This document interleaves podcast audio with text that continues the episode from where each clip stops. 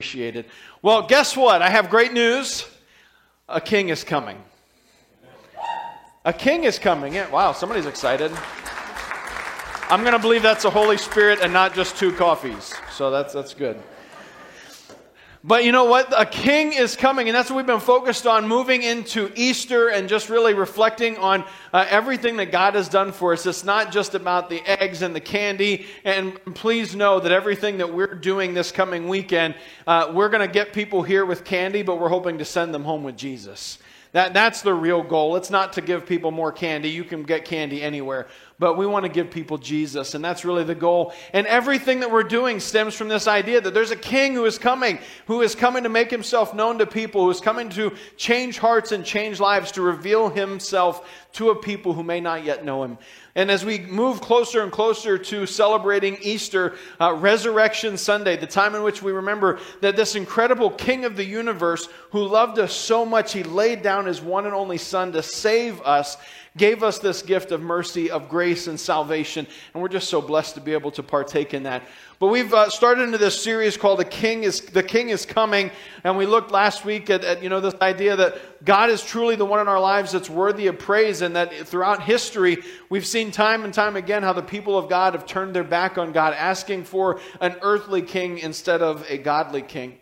But to this week, we want to take a look at the prophet by the name of Jeremiah. If you look through the Old Testament, you'll see a grouping of books together that are the major and minor prophets in the Bible. Major just meaning that they had a longer length of time that they worked, not that they were better or any of those things.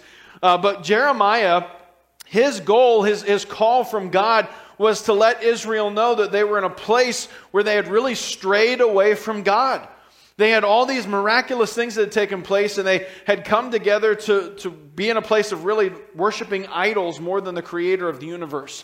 And so Jeremiah speaks to this time and time again about how just it frustrates the heart of God that humanity chases after idols instead of worshiping God. And so we're going to read in Jeremiah 10, verses 6 through 10 this morning. You can follow along on the screens, or if you have your own devices or Bibles, however you would like to do that. I'm reading from the New Living Translation. So here's what it says in verses 6 through 10. Jeremiah is speaking. He says, "Lord, there is no one like you." How many of you agree with that? All right, good. That's a good place to start. "Lord, there is no one like you, for you are great, and your name is full of power. Who would not fear you, O King of all nations? That title belongs to you alone. Among all the wise people of the earth and in all the kingdoms of the world, there is no one like you. People who worship idols are stupid and foolish." Can your Bible say that? The New Living Translation does. I'd hate to see what the Message says. I don't even know. "The things they worship are made of wood. They bring beaten sheets of silver from Tarshish and gold from Uphaz, and they give these materials to skillful craftsmen who make their idols. Then they dress these gods in royal blue and purple robes made by expert tailors, but the Lord is the only true God. He is the living God and the everlasting King. The whole earth trembles at his anger. The nations cannot stand up to his wrath." He is really frustrated, okay? I mean, we would have to gather that when he's saying, all y'all who are worshiping false gods are foolish and stupid. Now, I would tell any children in here, never call anybody foolish or stupid, okay? That we don't talk like that. Jeremiah did. He was upset. Why? Because he's seeing among his own nation a people who have been specifically redeemed by God in a miraculous manner, but then have turned to the point of just worshiping false gods and idols, and they've just said, this is who we want to look to. This is who we want to find comfort from, these gods that we have created. But he says this statement, "Who wouldn't fear you, God? Who wouldn't fear you?" And again, maybe you've heard the fear of the Lord before. It's really just talking about reverence and just having respect for something. So I want to ask you this morning, what do you fear? What are you afraid of? Let me read a few things for you that people are afraid of. Arachnophobia. How many of you just don't like spiders? Okay, that's not a whole lot. Acrophobia, fear of heights. I'm with that one. I'm very aware of my own gravitational pull and how quickly it's going to bring me down. So, yeah, I get that. Aerophobia is the fear of flying. I feel like those are connected. You're up, you don't want to go down. Cynophobia is the fear of dogs. Is anybody afraid of dogs? Okay, yeah, I don't know. That one came up. Astraphobia is the fear of thunder and lightning. Yeah, okay, some of the kids are like, that's me. You know, there's a park ranger, and I can't remember his name off the top of my head, he was a park ranger for 27 years, and in 27 years of working as a park ranger, was struck by lightning 6 times. Now, if anybody deserves to head for cover when it's clouding up, it is that guy. Can you imagine? He's like heading for cover, and you're like, man, the odds of being struck by lightning. He's like, don't.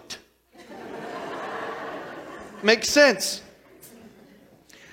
Trypanophobia is the fear of injection. Social phobia involves social situations. Agoraphobia involves the fear of being alone and unable to escape situations. Misophobia is an excessive fear of germs and dirt. I think that's called coronaphobia now. But, sorry. It's always good. Wash your hands. That's fine. But there are a lot of fears in the world. That's just the tip of the iceberg here. I know of some strange phobias that people have. I had one of my children. I won't name Meredith by name, but when she was little, she was afraid to sleep in our basement. We had her bedroom and my other daughter, their bedrooms were down in our finished basement. And, she was down there and she was so worried that moles were going to tunnel through the walls and were going to eat her feet. There are so many conversations you just don't expect to have as a parent. Listen, sweetie, no, the moles can't get through the cinder block. You're okay. But Dad, they're like, this is a legitimate conversation we had. A friend of mine in high school, his brother was afraid of ketchup. He could literally trap his brother in his bedroom if he would take a ketchup bottle and place it in the doorway. His brother would not go near the ketchup bottle. And I'm like, I would have given anything to have that kind of power over my brother as a kid. I'd have been putting buckets of it. See ya. We have a lot of things that we're afraid of. A lot of people are afraid to die. Some people are afraid to live. And in the midst of this, Jeremiah says, God, whoever knows you, whoever sees you for who you truly are, fears you. They have a reverent awe and respect for you, who you are, what you have done, all that you have accomplished, the might of your strength and glory. There is a reverence for you. And he says, God, when we look at you, that's the way we should look at you. We should be so in awe of who you are. And when we juxtapose that with people who are worshiping false gods and idols, Jeremiah is so frustrated. He's like, how foolish this is to look at false idols and think that they're worth anything. In fact, he says in verses 8 and 9, people who worship idols are stupid and foolish. The things they worship are made of wood. If you read in other places where Jeremiah is talking, he's so frustrated by this concept. He says, you'll go out into the woods, you'll cut down a tree. You'll take half of the tree and chop that into firewood, and you'll build a fire and cook your food. And then you take the other part of the tree and you carve an image and you bow down and you worship it. How foolish can you be? But he looks at this and he says, they take beaten sheets of silver and gold and they give materials to skillful craftsmen who make their idols. And then they dress these gods, be like in quotations there, in royal blue and purple robes made by expert tailors. He says they go to such incredible lengths to make sure that they're taking really good care of these false gods. They go to such incredible lengths to worship these false gods. And how many of you, as we look at this, we're like, how foolish could you be? Is that you think that? Well, I have news for you. We have our own gods that we bow down to. I was doing some research in preparation for this sermon and really looking at what is it that we as Americans give more time to than anything else. You want to know what it is? Screens. The average American, that's just the average, so there would be people who are way above, and maybe you consider yourself, well, I'm way below, spends nearly 6.5 hours a day looking at screens. Now, that's also accounting for the fact that maybe you're on your phone and your laptop while watching Netflix at the same time. That doesn't all go together, but they're spending that much time looking at screens. This incredible amount of time and energy that is given. And I know we always say it's the kids, right? The kids watch too much TV. Well, statistically, who's watching most TV is people 62 and older. 4.5 hours a day on average for people who are 62 and older is how much TV consumption is being done. And all over the world, we have all of these screens that we're looking at. Our phone screens, our tablet screens, our TV screens, our computer screens, a screen. I was reading another study that was talking about the amount of screen usage for the average American student prior to the coronavirus was that 31% of students spent about 4 hours a day looking at a screen. That number after COVID is now 77%. 31% to 77% in 2 years. That's unheard of. And we are in the midst of something that has really taken hold of us, and really it's no different from the wooden worship of Jeremiah's day. He said, you make these false gods, you make these idols, you bow down to them, you give your time and attention to them, you make sure that they're beautifully made and ornate and covered and wonderful and awesome, and you spend all of your time giving your time to these things that have no power and no meaning. Church, it's the exact same thing we do to TV. You know, we're so blessed. For those of you who are maybe under the age of like 35, there was a time when TVs were like this big, and that was huge. That was a big TV. A 27-inch TV was huge. Some of you remember when TV became color, right? I had a black and white TV. That's what I had to play the original Nintendo on. That's how old I am. Original Nintendo on black and white TV. That's my age right there. Now, praise Jesus, you can go to Sam's Club and get an 86-inch TV. Hallelujah! Now, I made the mistake of saying in first service that if you buy an 86-inch TV, you get to watch twice as much TV as a person who has a 43-inch television. That is incorrect. I was corrected by a math teacher who comes to first service. He said, no, if you look at it, it's actually 4 times the amount of TV. He was showing me on a diagram that he made. It was beautiful. Thank you, David Frew. So, I stand corrected. David, I know you said you were going to watch this later. I stand corrected. It is 4 times the amount of TV that you get to watch on an 86-inch television. Praise the Lord. You get to take all that much more in. You know, I'm making light of this and probably going a little bit extreme in some of the ways that we talk about this, but here's the reality. We all know we're spending way too much time looking at screens. And this is not a social issue. This is a spiritual issue. Because we're the same people who tell ourselves that we don't have time for God.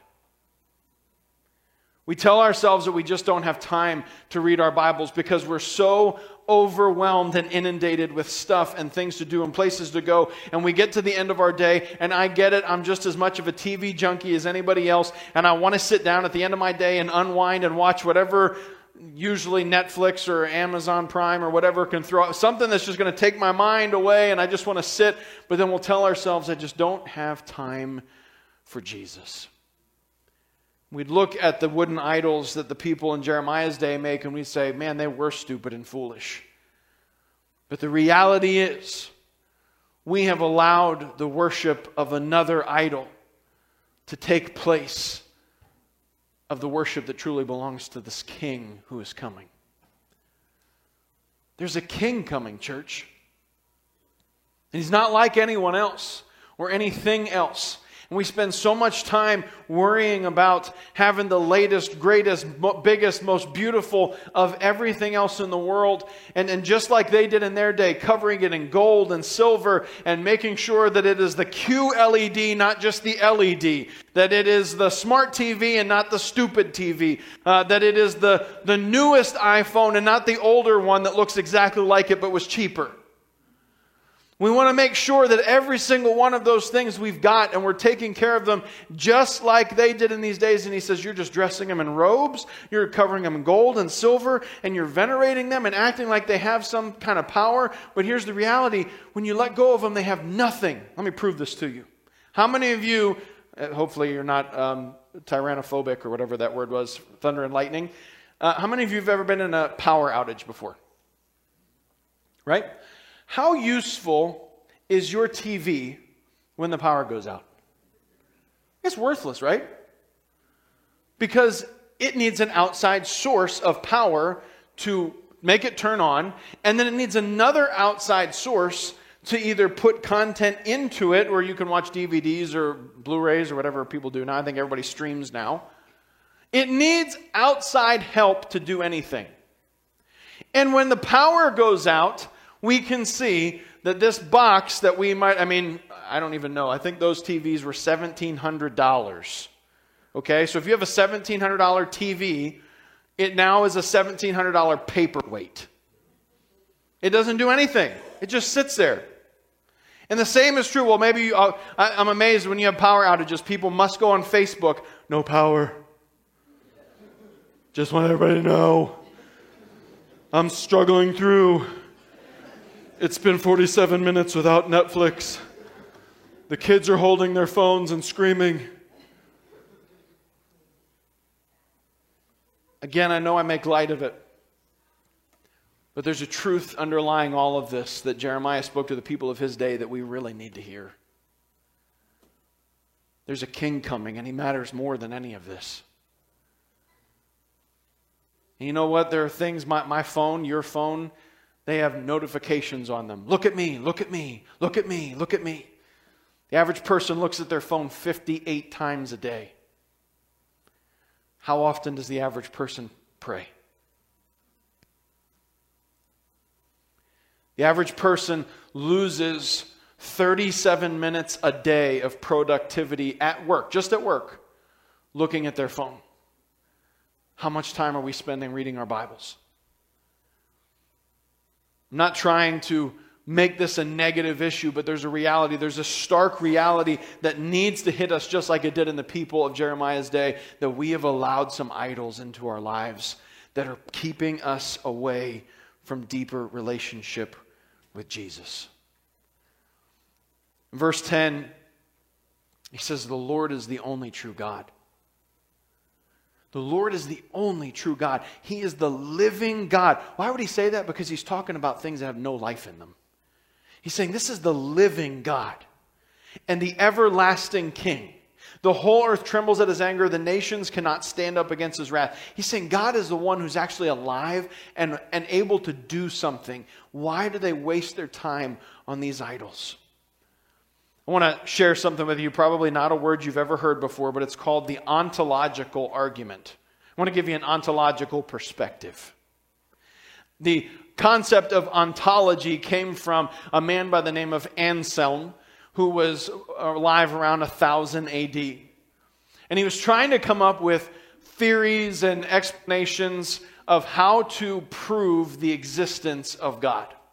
And so his proof on the existence of God is what we call the ontological argument. And this is what it states, that the concept of God is the greatest thing that we can fathom in our minds. There's nothing bigger than that concept that we can imagine. For instance, you know, maybe you've heard of Darwinism or evolution or some of those things that are out there. You know, they say we were descended from monkeys. I don't know if they saw a picture of my brother and thought that, but it was something. But they always have to come back. Well, we evolved from this, and it goes all the way back to this amoeba that was just, you know, hanging out here on the earth. Well, where did the amoeba come from? Or the strangest one I ever heard is that aliens came to the earth, and there was like some alien stuff stuck to their feet or their ship or something that got wiped off onto the earth, and that's what began to form. Or maybe we'll talk about there was a giant explosion that took place. In every single case, we come back to this same thought. How did it happen, or where did it come from? And Anselm said, because we can't imagine anything greater than a creator, that must mean that he's real and that he exists. And so this is exactly what Jeremiah is talking about, and he says, there's only one God. And how do I know that? Because everything else in existence was created by something or someone. You know, everything you have in your house was created. Everything in your car was created. Everything that you're wearing was created. Everything that you see around you in the world, whether it be natural or whatever, it was created. Somebody else had an idea to build something, to make something. But there's only one thing in all of existence that was not created, and it's God. And that's why Jeremiah says he's the only true living God. And listen, I know that church in our world today, culturally, we've got this prevailing idea that man, all religions are the same. We just got to learn to coexist. And we're all talking about the same God, but giving them different names and all this other garbage they want to throw out. Please hear me. It's a lie from the pit of hell. There's one king. There's just one. He doesn't go by Buddha. He doesn't go by Muhammad. He is the God of the universe, the King of heaven and earth. His son Jesus came to die for us. And the only way we can get around thinking that all religions are the same is to not understand any of them at all. Because when we look at Christianity, it makes so very clear it cannot coexist with anything else. Jesus said, I am the way, the truth, and the life. No one comes to the Father except through me. There is no other way. Church, God says, I want all of you. If we read in the Old Testament when God is giving the children of Israel the Ten Commandments, the very first thing he says to them, number one, is that the Lord your God is a jealous God, and I will not share dominion with anybody. I will not share space in your life with anybody. I will not share space in your life with anything. And if you think that you're going to sit and play with your phone, your tablet, your TV, your computer screen. I got my report this morning. If you have an iPhone, they do this horrible thing for you. They give you a report to tell you how long you spent on your screen this week. It's from hell. I know it. I got mine during first service. It gave me my weekly report. Told me that my average screen usage was up 23% to this week. I don't want to tell you what the number was because that's worse than telling you my weight. I'd rather tell you my weight.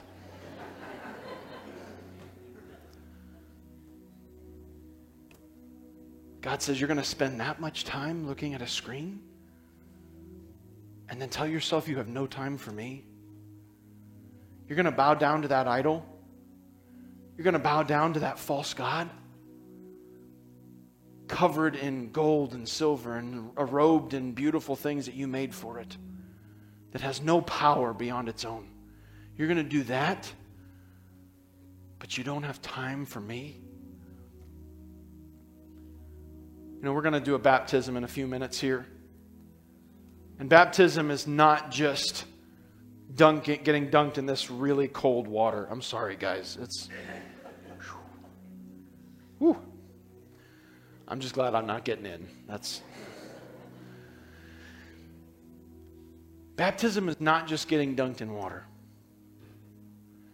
Baptism is this moment that we delineate in our lives where we say, from this moment forward, I choose to be washed of everything of my past, to embrace this one king for my future. That I make a statement publicly before anybody and everybody that I am no longer my own, that I am God's. That my future does not belong to me. It belongs to God. My time that is so precious that I think I've only got so much of, it belongs to God. And friends, there's a truth in the midst of this that we need to know. I'm going to be open with you for a second here. You'll get to see into my broken brain. I turned 39 last week. And I've never really worried about how old I was before. But I thought to myself, I'm like, you know what? The average lifespan for men in America is about 77 years old. I'm like, I just crossed the halfway point. It just kind of hit me. I was like, whoa, I don't like that feeling. And there's a reality that I'm faced with. I very likely have less time ahead of me than I do behind me. And that's for all of us. You know, even if I live to be 100 years old, there's going to be a day when I take my last breath.